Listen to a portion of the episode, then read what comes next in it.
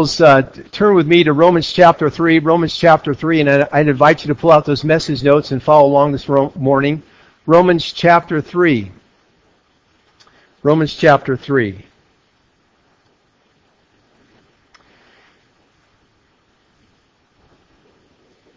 And let's look at verse 9. We'll be in Romans chapter 3 and in Romans chapter 6 this morning. What shall we conclude then? Are we any better? Not at all. We have already made the charge that Jews and Gentiles alike are all under sin. As it is written, there is no one righteous, not even one. There is no one who understands, no one who seeks God. All have turned away. They together have become worthless. There was no one who does good, not even one. And I'd invite you again to pull out those message notes and keep your Bibles open to Romans chapter 3, and then we'll flip over to Romans chapter 6 in just a moment.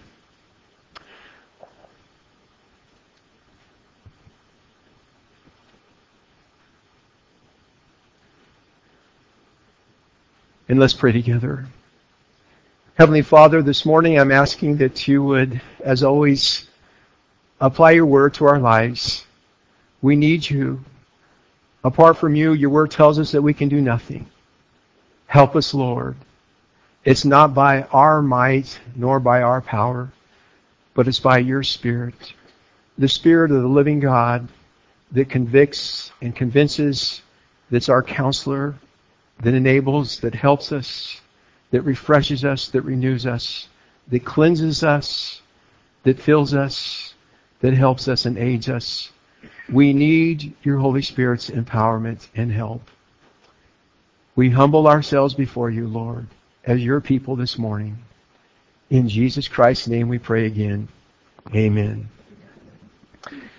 Did you hear, did you hear the story about the 85 year old lady? Did you hear the story about the 85 year old lady who went on a blind date with a 95 year old man? There was an 85 year old lady that went on a blind date with a 95 year old man. And after the date, she came home to her daughter's house and her daughter said, Mom, you look distraught. You look upset. The daughter said, What's wrong, Mom? She said, the elderly lady said, I had to slap him three times. I had to slap him three times. Are you telling me, Mom, that, that he got fresh with you? He got fresh with you? No, the daughter said. I thought he was dead. I thought he was dead.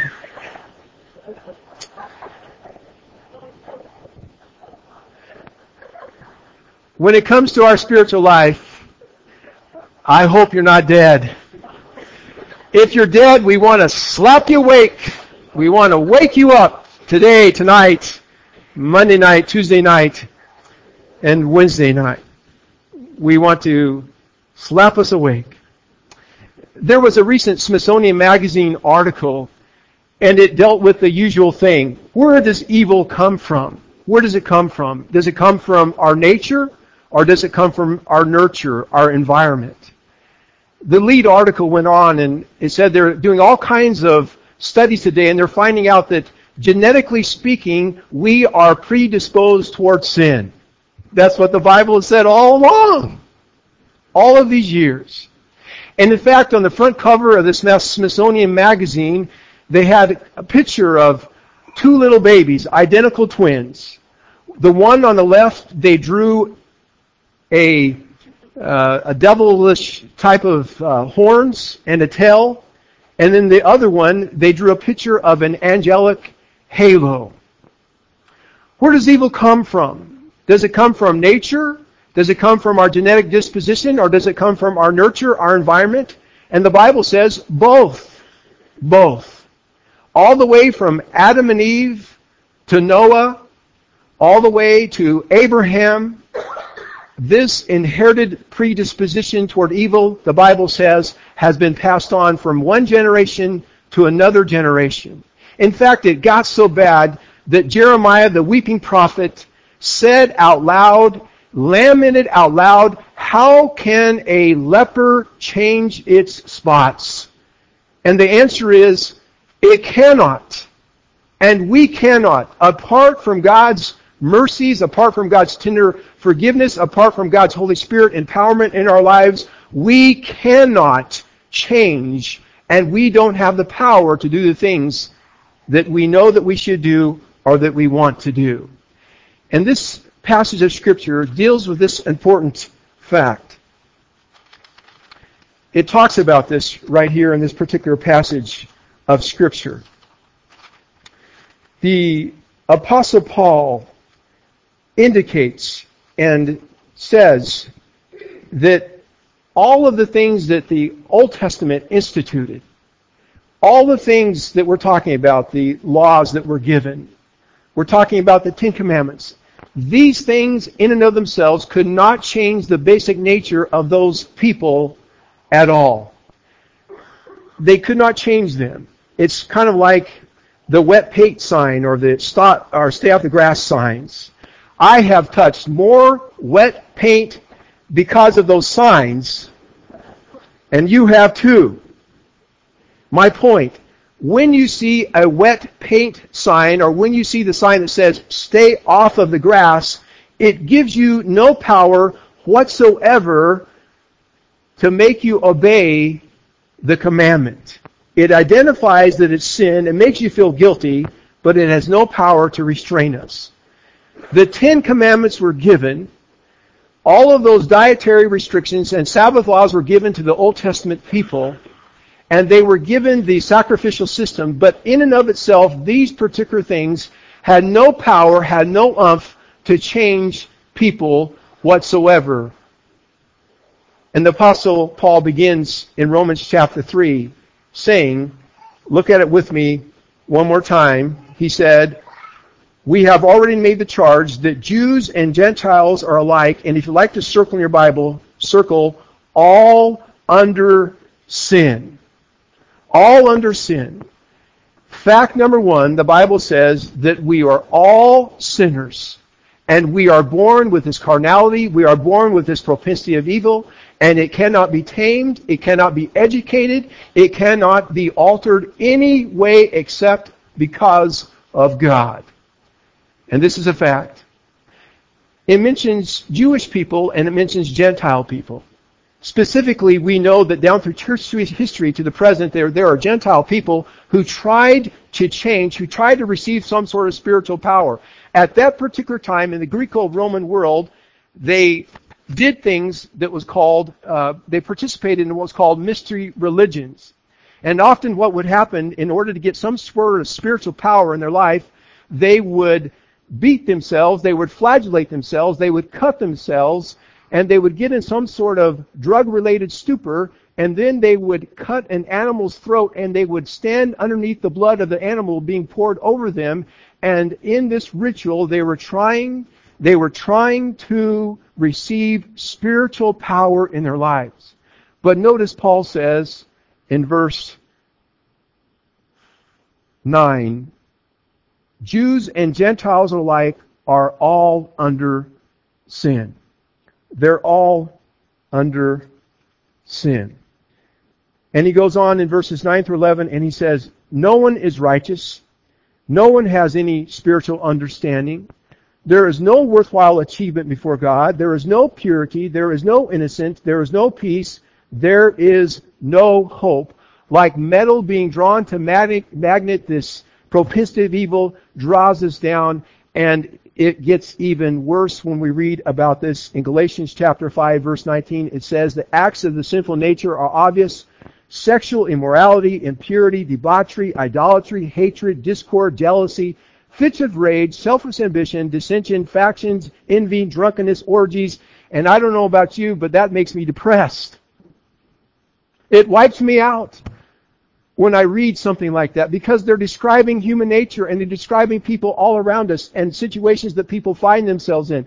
When we were in Southern California pastoring a church, I remember in one week, in one week, three significant newspaper articles came out. They all made major headlines. Number one, number one, a well-known judge was accused and later found guilty of trafficking in pornography a professing Christian. Number two, number two, a vice principal at an elementary school was accused and later found guilty of sexually abusing children.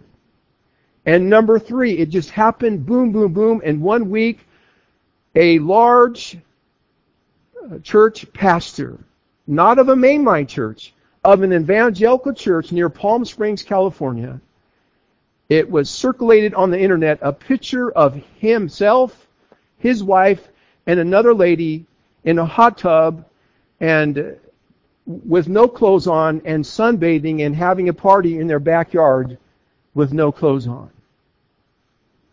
This propensity of evil, this carnal nature, the Apostle Paul says, again, cannot be tamed, it cannot be educated, and it is a real problem.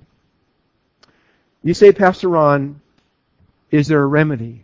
Is there a remedy? we have to realize, number one, we have to realize that through the baptism of the Holy Spirit, our carnal nature can be rendered powerless. Our carnal nature can be rendered powerless. God did come up with a solution, and I want you to turn with me to Romans chapter 6. Turn over with me to Romans chapter 6. And I want you to notice verses 1 through 3. Romans chapter 6, verses 1 through 3. What shall we say then? Shall we go on sinning so that grace may increase? It's a rhetorical question. He answers it by no means. Notice, we died to sin. How can we live it any longer? Or don't you know, if you like to circle in your Bible, there are three of those. Circle that. Don't you know that all who were baptized in Christ Jesus were also baptized in his death? Notice verse 4, he mentions the word baptism again. We were therefore buried with him through baptism, there it is, into death, in order that just as Christ was raised from the dead through the glory of the Father, that we too may new, live new life. Now skip down to verse 6. For we know, there it is again, if you like to circle that, there's that phrase, for we know what? That our old self was crucified with him so that the body of sin, what? May be rendered powerless. I didn't say that. The apostle Paul said that. The Bible says that. The Bible says that when Jesus Christ died on the cross and when Jesus Christ resurrected from the dead, He made provision not only for the penalty of sin, but also for the power of sin. Can I get an amen? Amen. It has been rendered powerless. I didn't say that. He says it. Now look at verse 9 with me. There it is again. For we know, for we know that since Christ was raised from the dead, he cannot die again.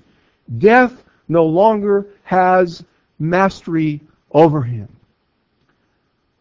Again, to reiterate, the Apostle Paul is saying that the same power that defeated death and Satan and sin on the cross. That's what Jesus did. And the same power that resurrected Jesus Christ from death is available for every Christian person and for every single Christian believer. For every single Christian person and every single Christian believer. Now, did you notice the word baptize, Uh, where we get the word baptizio or baptism, was mentioned several times in verses 2 and 3. It is, a, it is a term, it is a term that was used in the first century for dipping a light colored garment into a dye that was say like scarlet in color or red in color. And the fabric was dipped into this particular scarlet dye and it would change the color from white to red or would change the color from white to scarlet and it would be changed in its identity from the original color again to scarlet. And so the act of dipping, the act of baptism resulted in changing its identity. It resulted in changing its identity. And I want you to listen to what somebody writes about this. Listen to what they say. Christ died for us on the cross. He was raised from the dead for us at the tomb. When we believed in the Savior's death and resurrection, we were dipped into the same scene. Our identity was changed. When we came to Christ, we were placed into Him at His death because uh, His death became ours. His victor, victorious resurrection became ours. His awakening to life became our awakening. His powerful walk became our powerful walk. Before we can experience the benefits of all that, we have to know it and we have to believe it, this person writes. The Christian life is not stumbling along, hoping to keep up with the Savior. He lives in me, I live in Him, and this identification with Him, His power becomes mine, His very life becomes my life, guaranteeing that His victory over sin is mine to claim. I no longer need to live as a slave to sin. I no longer need to live as a slave to sin.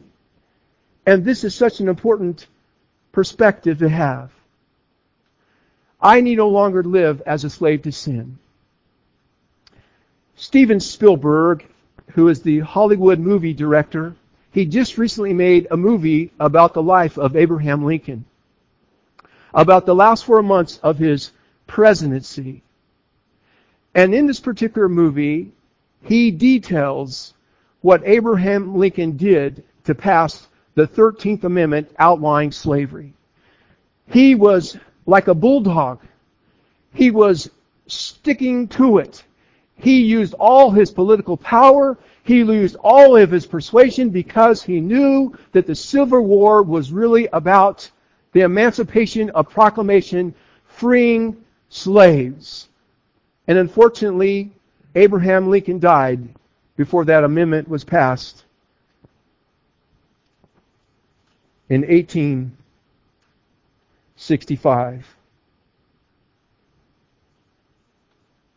But did you know that after it was passed, the news that the slaves were free went clear across from the steps of Washington, D.C., all across Virginia, down to the southern states of Mississippi and Alabama and Georgia and Louisiana.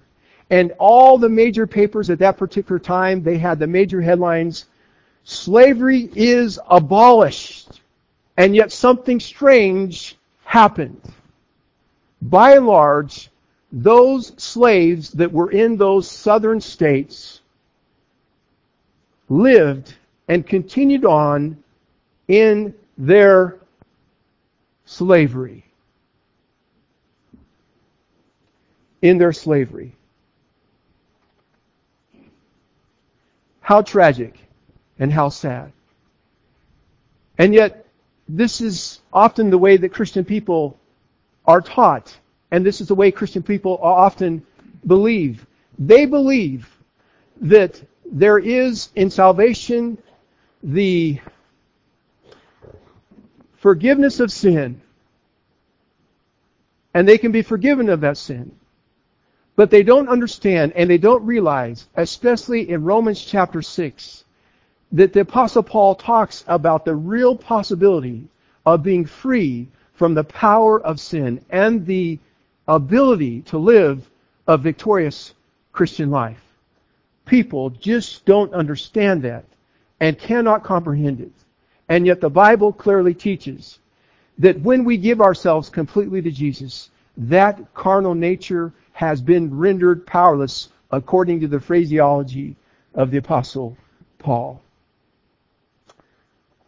Second, second point I want to make is, you say, Pastor Ron, if that's the case, if that's the case, if he frees us from not only the penalty of sin, from the, from the power of sin, then how come more Christian people don't understand that? How come more Christian people don't live victorious Christian lives? Well, we also have to realize that this can happen, and we also have to go on. And number two, we have to render ourselves completely to Christ. I want you to look at verse 13 with me and notice what he says here. He says in verse 13, notice, he says, Do not offer the parts of your bodies to sin as instruments of wickedness, but what? But rather offer yourselves. Circle that word if you like to circle your body. The word offer, it means render. It means to give yourself. It means to consecrate yourself whatever terminology you want to, you want to use, to God as though you've been brought from death to life and offer to Him the parts of your body to be used as instruments of righteousness. Notice verse 14, for sin shall not shall not be your master.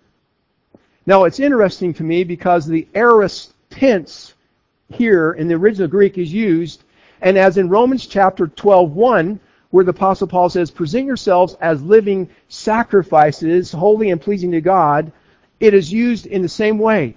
You say, what does that get to mean? This is what it means. Many of us think that sanctification is a process. We believe that it's a second work of grace, and we believe that it's also a process. But here in this particular passage of scripture, and right here in verse 13, the aorist tense is, is, is meaning like this. It's a wholesale commitment and consecration completely making Jesus the Lord of your life. And often we don't understand that when we're new Christians, and we don't understand what it means to pursue the pearl of the great price. We don't understand that. And so when the Bible tells us that we present ourselves as living sacrifices, it's not done in little stages here and little stages done and little stages here. It is to be a once, all-time event. That's the aorist tense. Render yourselves completely, as in Romans chapter 12, verse 1. Make Christ our master. Now, we have, we have friends in the evangelical church, such as Chuck Swindoll, Charles Stanley, the old J. Vernon McGee, who would tell you that you could live extended periods in your life without sinning. They use different terminology. They call it victorious Christian living. We call it sanctification. They call it victorious Christian living. Whatever it may be. But the outcome is the same. We believe that when you're baptized in the Holy Spirit, when you give yourself completely to God, that this carnal nature can be rendered powerless and you can receive spiritual power in your life to live a holy life to live a holy life and live extended periods of time without sinning. A victorious Christian life. Now, to be free from the power of sin, we not only need to give ourselves completely to God, but we need to also understand that what God promises and what He's capable of doing. I think it was J. Vernon McGee that told this story you remember the story that he told? It's been around for years. He told about how a couple were childhood sweethearts and they loved each other and they got married at a very young age and while their marriage was not perfect, it was very rewarding and very happy for both of them. And all of a sudden the husband died of a, of a heart attack. And the wife was beside herself and she did not know what to do. So what she did is she had her husband embalmed she had her husband embalmed and she put him in a chair in a glass case and then she put him in the front parlor of the of the uh, of the uh, of the entryway door. And so every morning when she exited and every evening when she came back in, she would say, "Hi, John.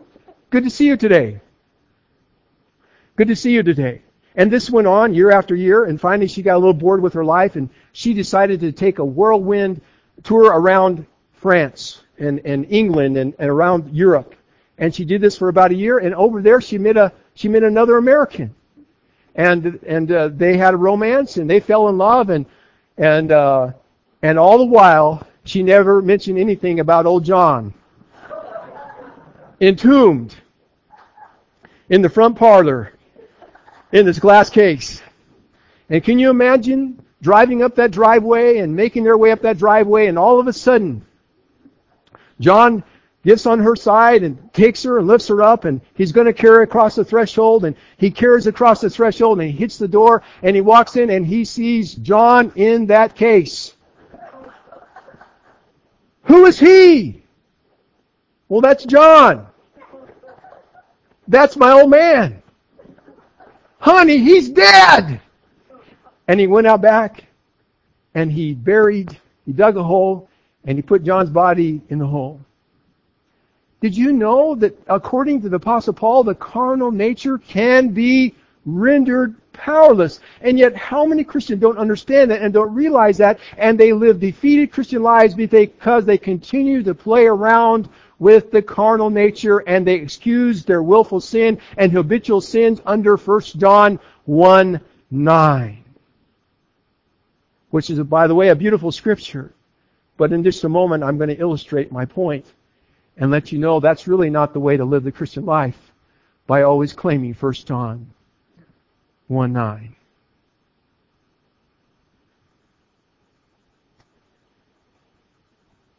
Well, also, the Apostle Paul talks about the benefits. In verses 22 and 23, he talks about the benefits. He talks about the benefits of, uh, of, of uh, living in this victorious Christian life. Look at verses 22 and 23. But now that you have been set free from the sin and become slaves to God, the benefit you reap leads to holiness, and the result is eternal life. For the wages of sin is death, but the gift of God is eternal life through Jesus Christ our Lord. Notice he says benefit number one, because of God's grace, we're freed from mas- the mastery of sin. He just wants to reiterate it. It says it right there. You're free from the mastery of sin. Benefit number two, because of God's grace, we become enslaved to God. He, he says this is a benefit because he comes in and he cleanses up the carnal nature and cleanses it and, and, and, and, and, and it becomes rendered powerless and all of a sudden God comes in and he fills up that empty area where that carnal nature is and, and he becomes your master. And then benefit number three, this leads to sanctification. At least he uses the word holiness. Remember, set apart, made holy, used of God. And then benefit number four, you enjoy eternal life, which is a quality of life that begins right now and lasts for all of eternity. Now, this is so important. This is so important. Instead of a life who's bound up in sin and some sort of addiction where Satan whips you up and beats you up all the time and you're dominated by guilt and you're dominated by shame, now there is a life of victory and guilt-free living and deep peace and abiding joy. No more spiritual schizophrenia. Uh, I shouldn't sin. I can't help myself. I do sin, whatever it may be, feeling guilty and terrible and defeated. No more of that. Now, let me uh, let me just tell you what I was talking about a little bit earlier. A lot of Christians live in 1 John 1 9.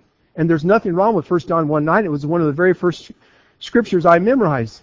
But let me point out the, the problem with living in 1 John 1 9 instead of Romans chapter 6. The problem is this. Many of us know about our highways up here in the mountains. And we know about those particular places where you go around the corner and you go off the edge, you're going to go a long ways down there. And so ODOT, they had an option. ODOT had an option. And many of us know about those craggy highways along the coast, the Pacific Highway uh, along the Oregon coast.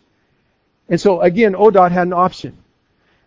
At every single place where there is a um, a terrible section of road at the bottom, they could have built one of those health clinics, one of those emergency clinics, okay, at every single one. Or they could have put signs up here on the top warning people about that particular club, slow down and put the guardrails up there. They chose to put the guardrails up there.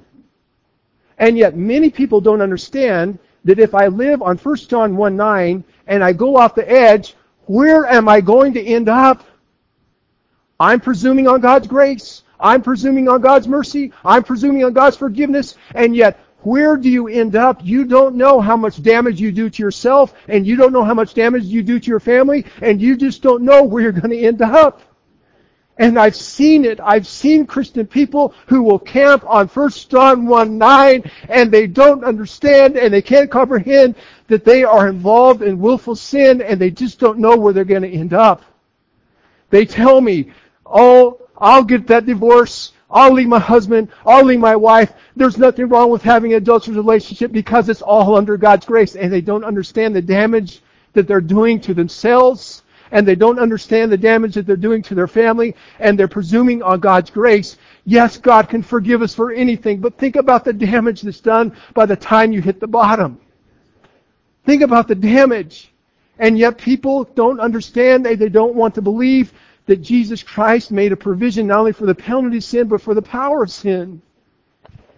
And so they go down and they wreck on the bottom And I've been there and you've been there to pick up the pieces. And they're wondering, how could this have ever happened? Well, it happened because they presumed on God's grace and they did not heed the warning signs and they did not understand what Romans chapter 6 said back up here. Case in point, notice he says the wages of sin is death. We've got to talk just a moment. I know it's, it, it's, it just wipes us out. It wipes me out. But we've got to talk about the blights of sin. He says, look at it with me. He says, the wages of sin is death. You say, what happens, Pastor Ron? What happens? When you're involved in a sinful lifestyle, first of all, there is a breakdown in intimacy and there is a breakdown in fellowship with God. There is an instant breakdown and there is an intimate, intimate, uh, the intimate intimacy with God is broken. Here are the scriptures that support that. Ephesians 4:30 and 1 Thessalonians 5:19. Scripture talks about grieving God's Spirit and quenching God's Spirit. It's like a spigot is turned on. And God, if you, if you walk with the Lord and you know what I'm talking about and you've been blessed by His Holy Spirit and you feel God's presence and you're filled with the presence of God in your life and you walk and it's sweet and it's, it's great and there's peace in your life, but you begin to get in some sort of willful sin and you begin to wink at it and you begin to claim 1 John 1 9 and you begin to presume on God's grace, then all of a sudden you find that you've quenched God's Spirit. It's like a spigot that's being turned off and there was a flow and now there's just a little trickle. It happens. And then number two, there's a removal of God's blessing, the blights of sin. Number three, there is misery of the guilty conscience. God begins to prick our conscience. He begins to convict us of the things that we're doing that are wrong and our conscience becomes hardened after a while. And number four, we're talking about the blight of sin. There is a loss of personal integrity. We don't feel good about ourselves. We don't feel good about our situation. And number five, there is a sudden stoppage of spiritual growth. We become to rationalize and what's the big deal? And we again presume on God's grace. I want you to listen to what somebody writes. One lie has to be covered by a dozen more and the downward cycle of sin moves from a problem to a faulty sinful response, therefore causing an additional complicating problems. Sinful habits are hard to break, but if they're not broken, they'll bind you ever more tightly, and you will be held fast by these ropes in a downward cycle. Sin is a blasting presence and ever fine power that shrinks and withers in destructive heat. Every spiritual delicacy succumbs to its malignant touch. Sin appears aside and, and, and works toward blindness. Sin benumbs the hearing and tends to make men deaf. Sin perverts the taste, causing men to confound the sweet with the bitter and the bitter with the sweet. Sin hardens the touch and eventually renders a man past feeling. In other words, sin creates callousness. And then there is reproach brought onto one's family in the name of Christ is drugged through the mud. And then number eight, there's physical death. I found it sad, so sad that this past year, Thomas Kinkade, the well-known painter, painter of light, that was the term given to him. Did you know that Thomas Kinkade went to church as a child? He grew up in a very troubled home, and according to his biography, he went to church as a child. And one of the churches that he went to was the Grass Valley, the Auburn area Church of the Nazarene. And he made an early profession of faith in Jesus Christ. And you know the rest of the story. He became a successful businessman, a successful person. But I would say that Thomas Kinkade never got to the place, I'm not the judge, but I'm presuming, never got to the place where he really believed and experienced what we would call a victorious Christian life. This past year, because he went through a bitter divorce, and because he presumed on God's grace, he died of alcohol related death. He died prematurely. And can I just digress? Some of you have been in my membership class. You've heard me get on this bandwagon. You say you're on a bandwagon when you talk about alcohol. Well, if you experienced the things I did in my family and you watched your grandparents be so drunk, falling down and slobbering on themselves, and you would watch your aunt and you would watch your uncle and you would watch all your extended family members, with the exception of my mother and father, get involved in alcoholism and die premature deaths, you probably would get on a soapbox too. You're playing with a loaded 44 Magnum. One to two Christian people get in trouble with alcohol. Christian people. And it's just one of those things that people just presume on God's grace. It's no big deal. It's not going to happen. It's not going to happen to me. If it doesn't happen to you, who's to say it's not going to happen to your children and grandchildren because they followed what you do? But he died a premature death because of alcohol related problems. He should not be dead. And old Snaggletooth is jumping up and down for joy, and the Christian church should be crying and weeping that another Christian died prematurely.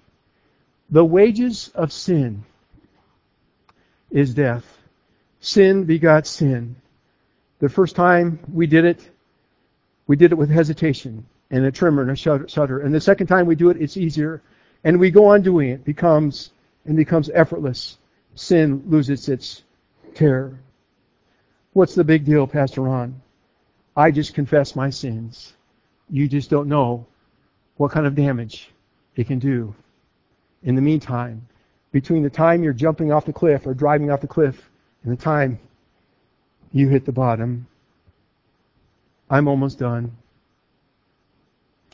I want to close with the story of Jonah one more time. I talked about him a couple weeks ago, very briefly. Here was this prophet of God, this man of God who had an intimate relationship with him. And God spoke to him one day, and he said, I want you to go preach to the Ninevites.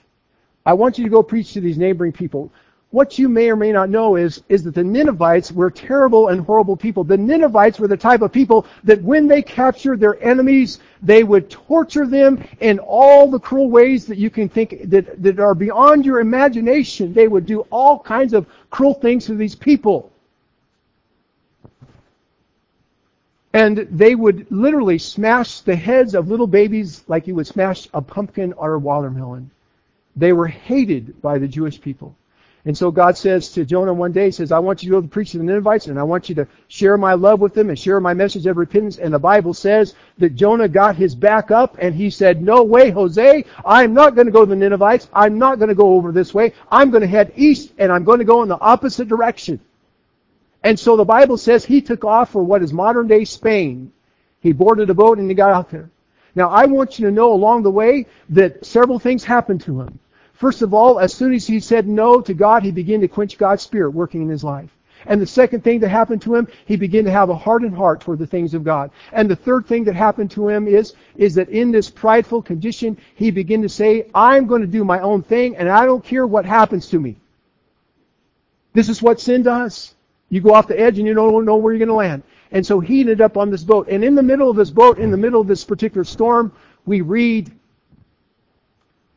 we read that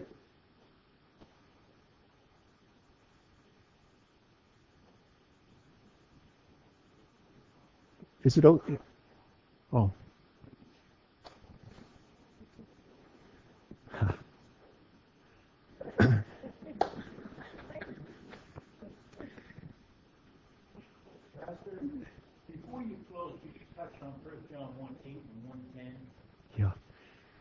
So anyway, the flowers fell.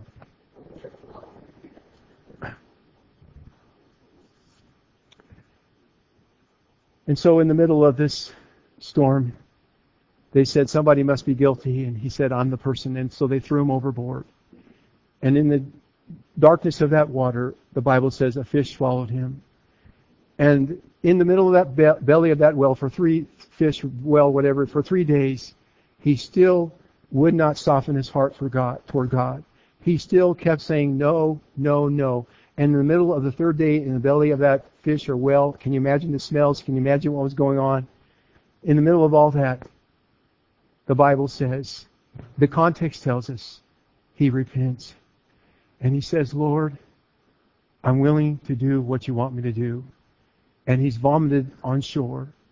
And God restores eventually his relationship with Jonah, this man. This morning, I'm going to ask you to respond. I'm going to ask you to pray. And I'm going to ask you this morning, if you have not done so, that you would seek God and His fullness for your life. That the Lord would give you His spiritual power, His availability. You say, Pastor Ron, can a spirit-filled Christian blow it? Can a spirit-filled Christian, can they backslide? Absolutely. Absolutely. And that's why it's so important to examine ourselves on a regular basis and to make sure that we have not hardened our heart against God. So this morning, I'm going to ask, I'm going to begin with all of you who are church board members. All of our church board members, would you please come forward at this time? Would you just come down here, at our altars? All of our church board members, would you come down here?